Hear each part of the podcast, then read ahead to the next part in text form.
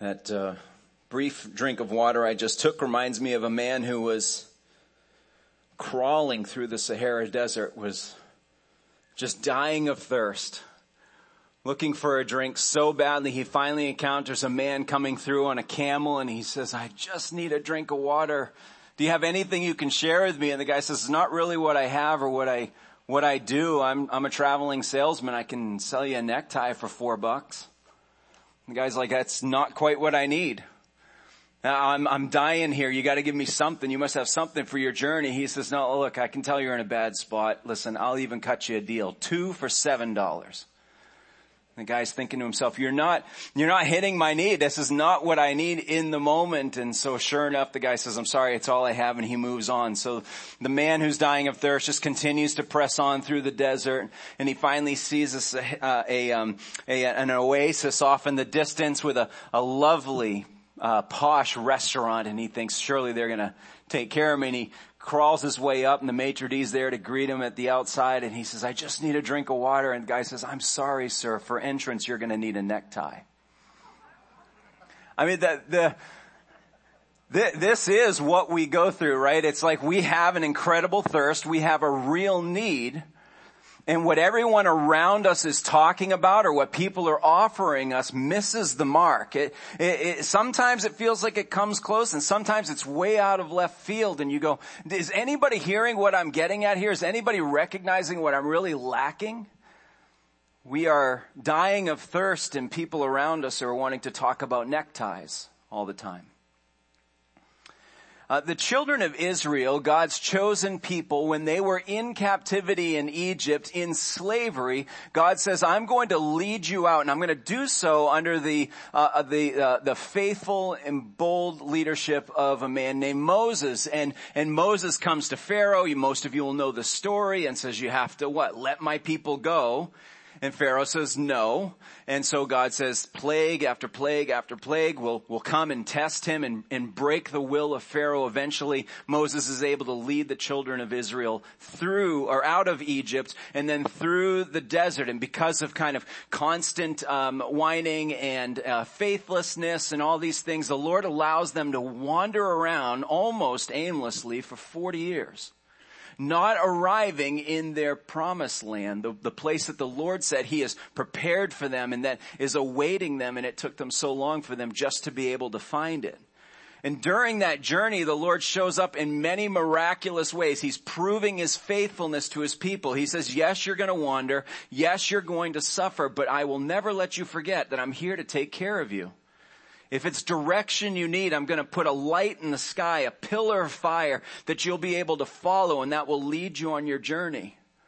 When you're hungry, you're going to cry out to me and I'm going to wake you up in the morning with these flakes of bread all over the, the ground that you'll be able to gather up and to make in all sorts of ways. We talked about this a few weeks ago.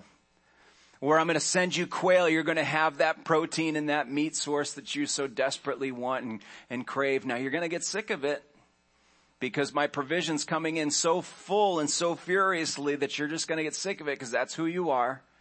You tire of my provision. And if you're thirsty, I'm going to send Moses over to the rock and I'm going to, I'm going to have him strike that rock and it's going to come out like a brook of that rock. You'll be able to drink water, uh, from, from basically the hand of God for your supply. Well, over time, a, a, a, a, feast or a festival of God's people after they had been rescued from slavery, after they'd been led through the 40 years of the wilderness wanderings, as, as they, as they arrive in their uh, promised land, then they establish this tradition year after year after year where they would come and celebrate all that God did historically for, for his people. And it was called the Feast of Tabernacles or the Feast of Booths. And what they would have is, is, uh, they would have these little shanty kind of shacks built all around the area of Jerusalem and people would make the, the journey to the city and they would have this incredibly celebrating, uh, of festive and, and momentous time with their, with their family and they'd come and they'd remember the way that God was faithful to his people. Their, their structures would have openings in the roof so the kids could look at the stars at night as dad explained what God God did to lead them by, uh, by fire in the sky and be able to kind of lead them in their direction. And they'd have, they'd have uh, cracks intentionally in their side structures and their walls and things so that the light would come through and they would use that as a word picture of how God used that light to establish them. This was considered the most significant or joyful celebration of the entire year. In fact, it was a, it was a requirement for the, the, the males in the Jewish household to co- go to three festivals and this being one of them. But it was hardly an arm twister because everybody looked forward to it. It's pretty much like going to the Skowhegan Fair. I'm sure it was just like that. Had a little tractor pulling going on over here and what would take place though is that uh, each and every morning the, the priest would, would uh, lead a procession from the temple down to the water gate and he would lead it with this pitcher held high and, and, and, and before them and the people would sing psalms of celebration as he was walking down towards this water gate and the crowds would follow. It was the, it was the event to look forward to each and every morning. And as he got to the water gate and he would, he would dip that pitcher in the water and pull it out, they would quote Isaiah 12:3 and they would shout with joy you'll draw water from the wells of salvation. The Jewish people wasted no imagery to point to what the Lord was doing and what was going on at the time. And so water plays such a prominent word picture in the scriptures, in particular in the Old Testament of how the Lord's going to provide because everybody experiences this thirst.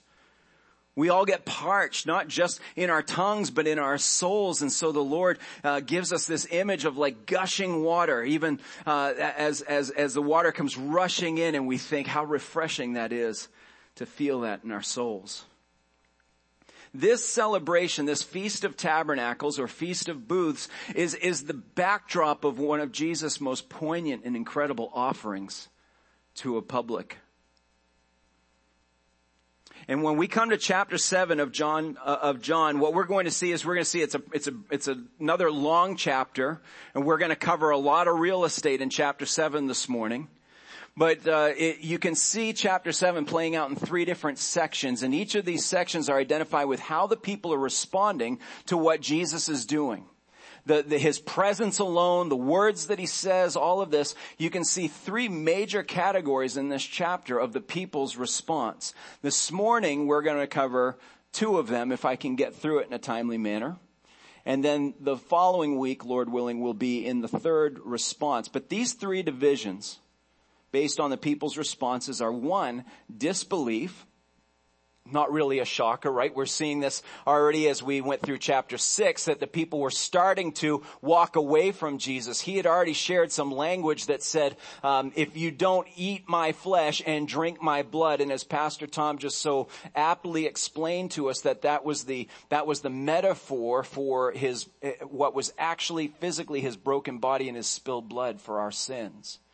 And he says, if you don't consume me, if you don't take all of me in through this imagery of eating his flesh and drinking his blood, then you can have no part with me. And so many of his disciples, the big crowd that had been following him, watching all the miracles, getting more and more interested that this could be the guy, this could be the real Messiah that we were waiting for, as they saw that he was starting to share this really tough language and he, he wanted a hundred percent commitment, they said, I don't really know if I'm interested.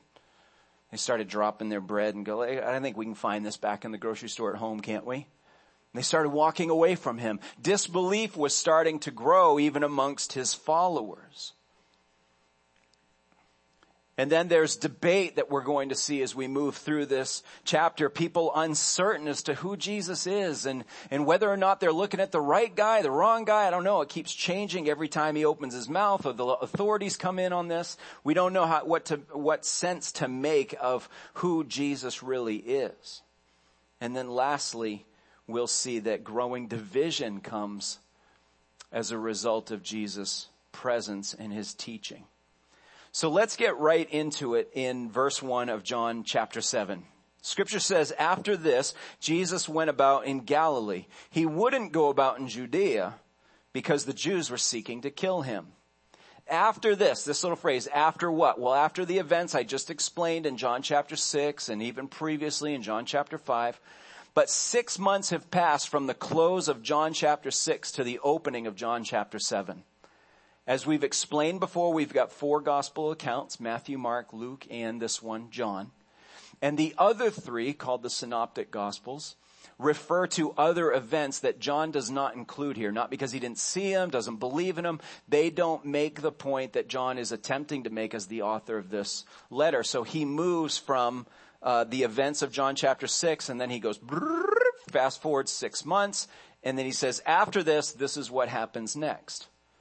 But during the six months, Jesus has been healing. He's been teaching. He's been casting out demons. He's had another miraculous feeding of thousands. All of this taking place before John says after this. But it's curious because uh, Jesus' method of ministry, we heard a little bit about that from Eric Brown last week, who did an excellent job, and I appreciate him filling in for me while we were at the men's retreat. But Jesus has a method or a mode or a practice of ministry and Jesus was, it was on full display even during these six months. He's moving away from the crowd. He could have capitalized on making his campaign even bigger and bigger, more and more popular. And instead he retreats and he tells his, his closest disciples, get closer. We're going to work on some things. Hi, Colette. Just seeing you there. Every time I see somebody I haven't seen for a while, I'm like, I almost embarrassed you. This time, Colette, you deserve it. I'm embarrassing you.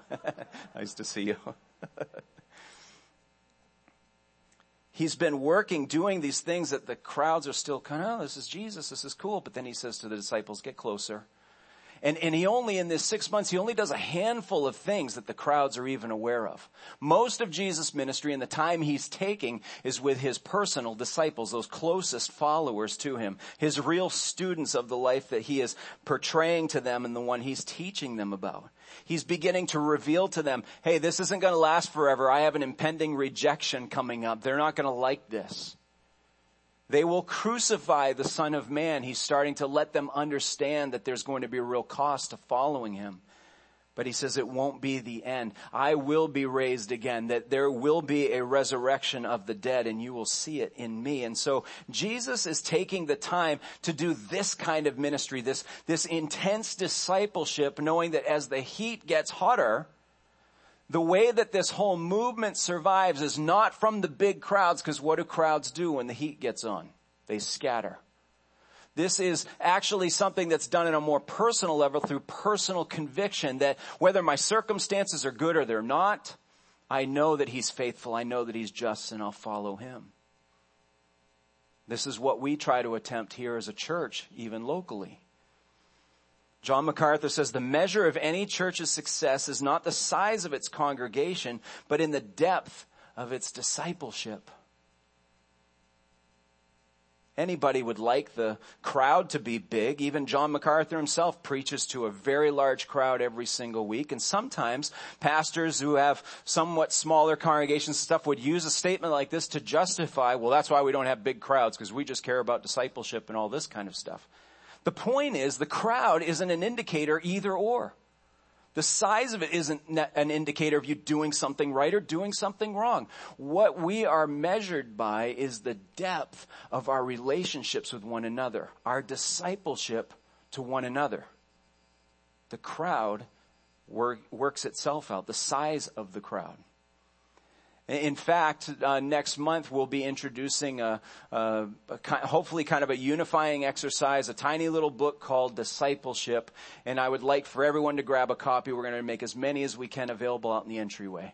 We're going to go through a process together, a short read of just understanding some of the deeper truths of what it means for you and I to minister together with each other and for each other and to help this church start to get on the same page of what we're really talking about, some of the things that we can't cover just on a Sunday morning. So be praying about that, be looking forward to that. But it's in an attempt for us to, to model ourselves after what Jesus did. He took the closest ones to us and said, let's go through this together. But nevertheless, disbelief comes from some of the most unexpected places. Let's continue in verse 2 where the, John 7 says, Now the Jews' feast of booth was, was at hand. So his brothers said to him, take note of this, leave here and go to Judea that your disciples also may see the works that you're doing. For no one works in secret if he seeks to be known openly. Duh, Jesus, thought you'd know that. If you do these things, show yourself to the world. Why would they say such a thing? Because verse 5 says, for not even his brothers believed in him. Jesus had a family. They were half brothers and half sisters because we know that Jesus didn't have an earthly dad. But he had James, who would eventually write the letter of James. We had, he had Joseph, who was another way of saying Joseph. He's Joseph Jr., named after his father. Simon, who's not Simon Peter, but another Simon. Judas, who's not Judas the, the betrayer, but who becomes Jude and writes that little tiny letter at the end of the New Testament, Jude. But at the time that they're saying this, this to, to him, they're not, uh, they're not current writers of the New Testament. They're not all in. They're not bought in. Jesus just got done saying, if anyone's going to follow me, they need to consume me, take me all the way in. And the text is saying his brothers weren't all the way there we could look at some of their advice to him, basically saying, hey Jesus, go out and make yourself known. Don't, this isn't the time to go climbing under a rock. Get out there and, and push. You know, there's, there's a crowd that wants to see you're still in the game. Don't disappoint them. We could look at this and because we saw in verse five, they weren't believers that maybe it's cynical. Hey, let's see what has, what's the watch him fall in his face. We're sick of him, sick of him being such a goody two shoes. His, his bed was always made every day. Let's see him go out and fall on his face. I, I don't think that's what's going on here. I think that there's a natural tendency that when you and I have someone in our sphere of circle who are successful, or things are going well, we want, want to kind of hitch to their, hitch our wagon to their train and, and pull and have him pull us along. And there could be a, a real genuine interest in Jesus being successful, not because they're, they're bought into this whole he's the unique son of God, but because this is really working and we could be like his managers we could be his hype man. We could make sure he's booked into the future, all this sort of stuff. Maybe it's good family business. Who knows? But I think there's some intention to see Jesus come out on top. So they advise him, don't, don't go crawling under a rock. Get out in the public. What I'd like us to focus on a little bit more closely is, is a word of comfort from this little paragraph.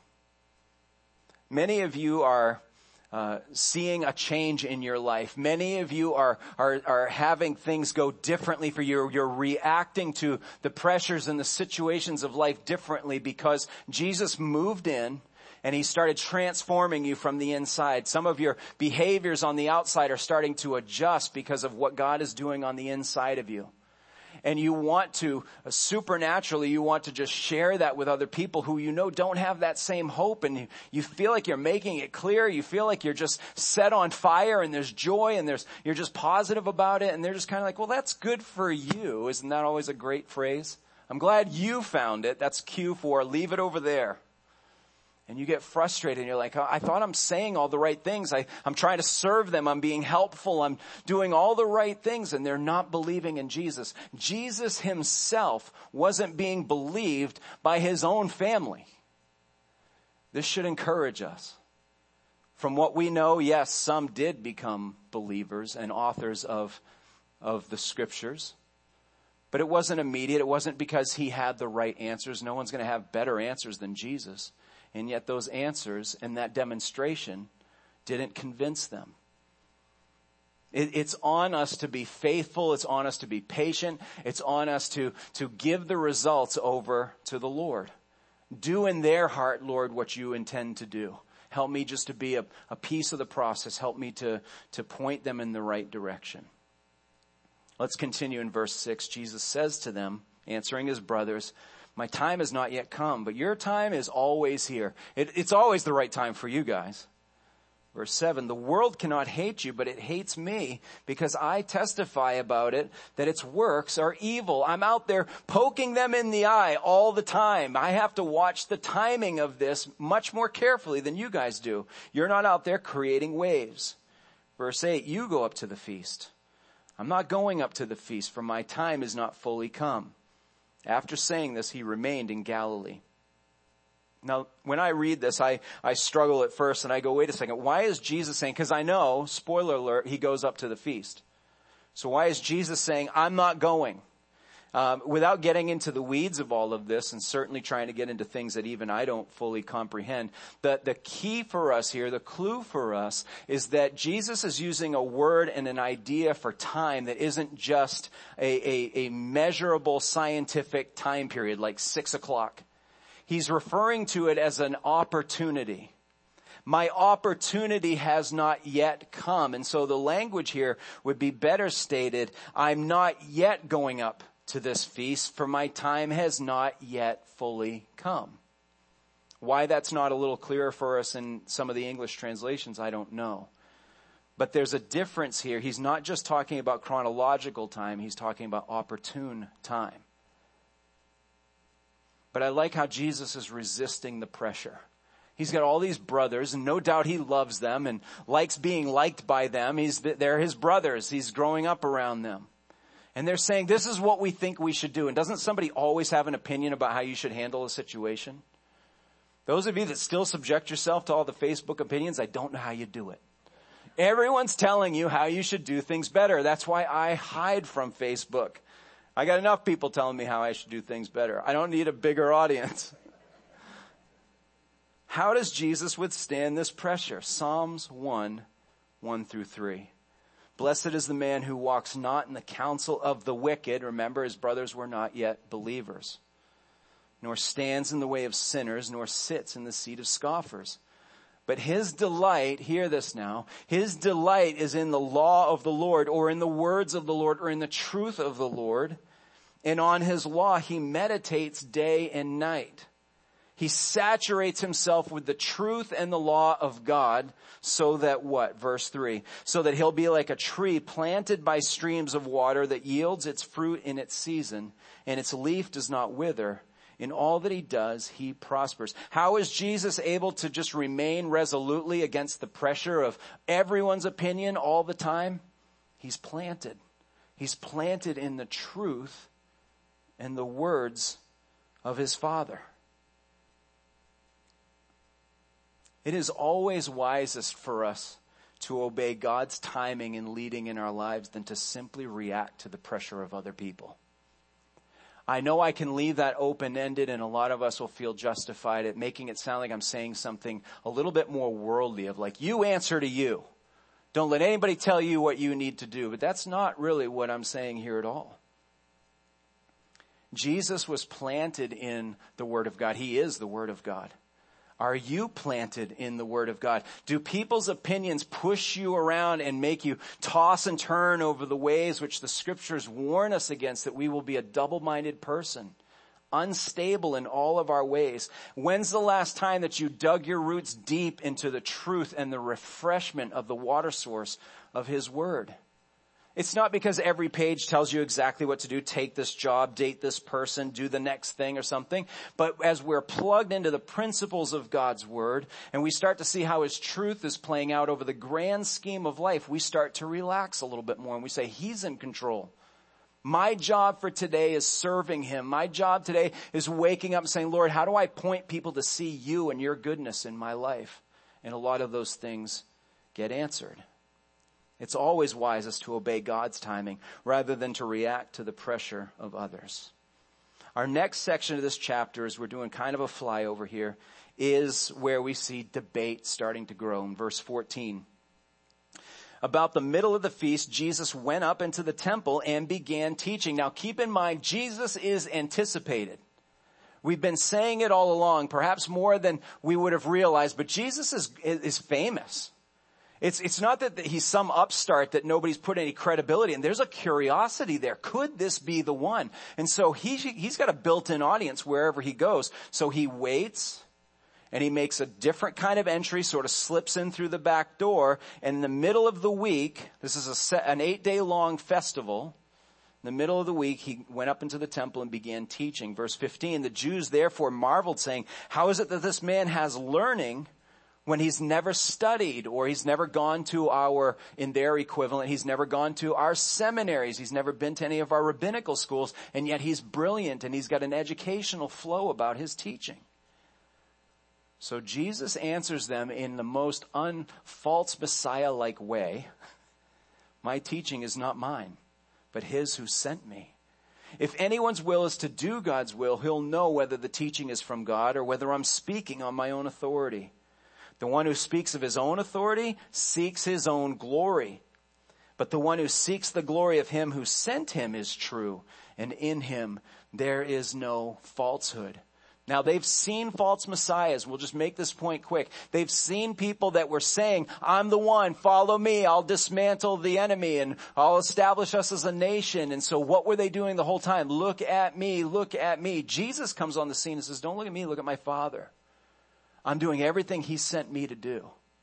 The humility in this as the son of God, the rightful heir of all of their worship. And he still says, I am doing my father's will. And if anybody's got the same will to do what he wants, you'll see that what I'm saying is true. You see, our belief needs to precede our knowledge. So many people want God to give them all the answers before they believe. And he says, no, actually it's the other way around. You believe in me and I'll reveal more and more. Well, that takes a great deal of faith. Exactly. Humble belief and a desire to do God's will is the path to knowing him more, is what Jesus is saying to us. Now, again, for time's sake, we can't look at all of the verses going on. Jesus challenges them coming up next on, on their inconsistency. Remember when he healed the paralytic on the Sabbath? And they're all freaking out. You can't lift a finger on the Sabbath. This is our day of rest, which means don't blink. And you went and healed him. And Jesus is calling him out later. He says, oh, by the way, that whole Sabbath healing thing that you freaked out about, you guys have this own, your own tradition that, that was established about circumcision on the eighth day. No matter when your baby was born, you're not missing the eighth day circumcision, even if it happens on the Sabbath. And the Jews saw that as sort of a perfecting ritual, improving the body. And he says, here I am healing the whole body. And you say, you can't do that. That's against God's will, God's plan. Jesus is saying, so let's be honest here. You're not upset with the fact that I performed a miracle on Sabbath. You're upset that I'm threatening your religious authority and I'm dismantling your whole method of, of, of keeping people under your control when in fact God wants to uh, get to know them individually and wants to be their God personally. So let's jump down to verse 25. Some of the people of Jerusalem therefore said, is not this man whom they seek to kill? And here he is speaking openly and they say nothing to him. This is where the debate starts to continue and they say, can it be that the authorities really know that this is the Christ? They're not moving in on him. They're not arresting him. Maybe they know he's the real deal. But, but we're scratching our heads here. In verse 27, it's conflicting with our information. We know where this man comes from and when the Christ appears, no one's gonna know where he comes from. Where did they get that? Well, it comes from poor interpretation of scripture, which had then become legend, that the Messiah would just show up in the temple one day and nobody would, everybody would be like, where did this guy come from? We don't know who he is, where he's from, but he can do all these things. He's wise and everything, and this must be the one. And they go, we know Jesus. We know who his brothers are. We know who his parents are. We know he's in, from Nazareth. We're expecting him from Bethlehem, but he's from Nazareth. They're forgetting and missing the piece that he was born in Bethlehem. So they're misunderstanding some scripture and some prophecy and they're saying, this doesn't make sense because we think this is Messiah. But we're not supposed to know where he's from and I can tell you his address right now. So it's confusing them. There's debate amongst them. Let's continue verse 28. So Jesus proclaimed as he taught in the temple. This, read this sarcastically a little bit, like a so you think. You know me and you know where I come from. But I have not come of my own accord. He who sent me is true and him you do not know. I know him for I I come from him and he sent me. So they're seeking to, so they were seeking to arrest him and no one laid a hand on him because his hour had not yet come. And yet many of the people believed in him. They said, so when Christ appears, will he do more signs than this guy has done? In other words, why would we be looking for another Messiah? This guy checks off all the boxes. We're not expecting someone to come that's any better than him, are we? Later on in the chapter, as we get through this, we'll see that the reason why the authorities weren't laying their hands on him is they were pretty mesmerized by his teaching too. Even though his time had not yet come, they were kind of stopped and they couldn't quite explain why, but they were like, we just can't do this yet because we're confused. The debate was, uh, was raging, not just publicly, but internally. So let's get to sort of the thrust of this passage and let's conclude our time in this here a little bit. Jesus has been uh, uh, watching the Lord's timing, waiting for his father to say, now's the time to move. Now's the time to show up. If he shows up on day one, there were people anticipating his presence. There would have either been a crowd that again would have made him more than he wanted to be, or at least in a different light than he wanted to be. Here he comes. He's finally here. Look, this is the man. Look, we got t-shirts, we got bumper stickers, we got all that sort of stuff. So he said, I don't want any of that fanfare because that's not the mission I'm on. There would have been others who were expecting him to walk through the main gate and say, let's put the shackles on him and let's arrest him because we're going to deal with this before the crowd even knows he's here. So he's watching the Lord's time, he's watching his father's timing, and he acts obediently and walks right into the middle of this, and people are around him debating as to whether or not he's the real deal. Authorities finally press in, and they don't know what to do with him either. Now again, a, a great and fun festival is happening while all this is going on. There's, there's a crowd over there in some area and people are like, well, this is really great. The priest is getting ready to do the thing, but there's something going on over there. And I'm hearing rumors that Jesus of Nazareth has arrived and just a lot of event going on. And as I said, every morning the priest would take that pitcher and they would watch him walk up and down and they would, they would support him through psalms and songs and, and, and scripture quoting and just excitement and jubilation. And when he would get to the temple, he would, uh, each day for seven days, he would go, the priest would go around the altar and then, and then pour it out on the altar as an offering of water, pouring it out before the Lord. And, on the eighth day, what he would do is on his way back, he would, again, all the same scripture, chants, everything, he'd get to that altar and he'd go around it seven times, symbolizing what? The march of Joshua and the army around the, the walls of Jericho before it fell as they shouted and, and, and sang their praise and the whole enemy encampment just comes down and they're able to enter in. This is all taking place. And so on the eighth day, as people are watching this, it's like the height of the experience to be able to see the priest holding that up and they're supporting it and they keep saying higher, higher, higher and they're lifting it up and he's, and he's stretching his arm out as much as his go-go gadget arms will allow him. And the crowd is just enthralled with this is it, kids, this is what we came for, probably on their shoulders and everything. Watch what the priest does. And in that moment, in the height of all of the anticipation of this, we finally, we've waited all year. On the last day in verse 7, Jesus stood up and cries out, if anyone thirsts, let him come to me and drink. Talk about capitalizing on a moment. Talking about interrupting what everyone came to see and we've got some guy in a crowd making it all about him and shouting it out. So everyone's like, Come. we were just about to see the priest do this thing and you had to interrupt it? He says, if anyone thirsts, he's talking to a bunch of Middle Easterners. Do you think they know what thirsting is? They've had some hot desert days. They felt that thirst and, and this guy's about to pour off that symbol that is provided for them for the centuries. And he stops him. He says, before we get to that, I just want to let you know that I'm available so that you don't have to keep relying on this height of your religious experience or this thing that you're anticipating, the thing you can't wait to pass down to the kids and this tradition and all that sort of stuff. This will not satisfy. As, as our men found out this week, we went to this incredible retreat and it was hard to come down off the metaphorical mountain for a few days. You just had this feeling about you like, man, it's nothing compares to what we just saw what we just enjoyed together. And so there's a mundaneness that happens on Monday and Tuesday and Wednesday. And eventually you start acclimating back to real life. And then you're looking back, you're looking forward to the next one. This is what we do with the human experience. And Jesus stops the human experience and says, before you get duped again by this height of emotion, if you want your thirst really satisfied, come to me. God, through the prophet Jeremiah, says, my people have committed two evils. The first is they've forsaken me. Me, the fountain of living waters. And they've hewed out cisterns for themselves, these broken cisterns that can hold no water. That's the second great tragedy, the second great evil they've committed is we keep making these vessels to contain water, but they leak all over the place. They don't hold what we want to satisfy us and they, they just run all over the place and we have to keep filling it with something else just to keep them so that we go, oh yeah, it's nice and full. Lying to ourselves that it's not leaking out of the bottom of it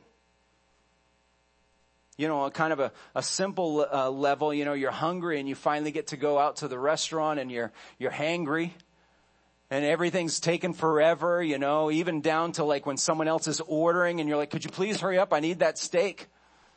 Or when they finally arrives and you're like, okay, who's gonna pray? You're looking around the table, see who's the shortest prayer here. Let's get this going here. I'm gonna get some steak in my gullet. Or we finally get that new job and we're thinking, okay, I'm going to finally get my, my accolades or my recognition or I've been promoted or I'm going to get that money that's going to take care of all my stuff. And, and we do have this very human sense of that's when life will get good. I'm about to get the keys to a new vehicle and I'm just thinking finally reliability, a little bit of prestige, someone's going to notice me, all these kinds of things. I, am I'm, I'm finally meeting who, who might be the love of my life and we've been fixed up on this first date. Or I'm sitting in a, in a dark theater and the, the movie that I've been waiting to come out for so long is finally about to play. And all you hear is that annoying crunch of people's popcorn and still digging through. It's like, can we just wait? Just wait until there's some sound. What is it with us? We always have crunch, crunch, crunch, and um, we're just waiting for it to come out. Sorry, a little too close to home. I've been through this. My family has to deal with it all the time we go and getting ready for it. Maybe I'm standing at the altar and I'm about to say I do to the person who's supposed to complete me. And they're going to set me up to just be fulfilled in life. Or maybe I'm being rushed into the delivery room and it's about to happen. All of my biggest dreams of finally having this child is coming through. It's in those moments where we are so enraptured with how our life is about to finally be fulfilled. Jesus stands up and says, Hey, can I just get your attention? If anybody thirsts, let him come after me and they will find living water for their souls. Yeah, okay. But can we talk about this over dinner? The steak just arrived. Or, or, uh, you know, I'll, I'll pray before I start my new job. I'll thank you for the provisions you've given me and stuff, but I'll get to that later. Or I'll, I'll ask the Lord to bless this new vehicle and use it for His service and all these things that we do. Or, or yes, I, you know, I'll, I'll make sure as I'm coming to this date, I'll, I'll pray before dinner. We'll invite you into the relationship. Or, or what do you mean, Jesus? Why are you stopping the marriage? We just quoted scripture from you. We just had a pastor here to do. I mean, obviously this is a Christ-centered marriage that we're building here. Why would you stop us? and do this. Uh, you know, we've got pressing things. The labor pains are pretty strong right now and things are about to happen. Why would you stop the process and say, just bring this to me and be satisfied in me? We have such a, a human experience in our lives. We have such an expectation that the next thing coming is finally what's going to fill up our tank. And it continues to let us down. Why? Because it was meant to. It wasn't supposed to be the fulfillment. It isn't saying that, that because we follow Jesus, you're never going to have a new car, or it doesn't mean because you follow Jesus, you're never going to have a fulfilling marriage, or that to, your kids are to rise up and call you blessed and the things that we hear. God may still bless you with those things, but even with that, it will let you down and you'll say, it still doesn't fully satisfy. What am I missing? You see, because Jesus isn't just an add-on to our equation. He is our everything. So much so that he will stop the procession and he'll say, look at me. Come to me. You are thirsty. Just admit it. You've been attempting all these efforts in order to quench that thirst and nothing seems to work. You must come to me and consume me all the way. That's why the drinking metaphor is so helpful to us because it gets to our inside. And what happens when it gets inside of us, we see in verse 38, he says, whoever believes in me, as the scripture has said, out of his heart, out of his center, out of his core will flow rivers of living water. Now this he said about the Spirit, one of the members of the triune Godhead, whom those who believed in him were to receive. For as yet the Spirit had not been given because Jesus was not yet glorified. What is he saying? That you and I as true believers have the Spirit of God living within us. And what he does is he moves into the middle of us. I mentioned earlier, some of you are seeing changes in your life and you're reacting to situations differently and you're thinking, who is this that I'm seeing in the mirror? Why, why am I uh, acting differently? Why don't I feel the same way as I would have felt even last week? It's because Jesus moves in the middle and churns up the whole thing and he starts plowing up that ground and he plants the seed of his spirit within and it starts to bring new life. And as Jesus is saying, and these living waters are just gushing out in multiple streams, in multiple rivers.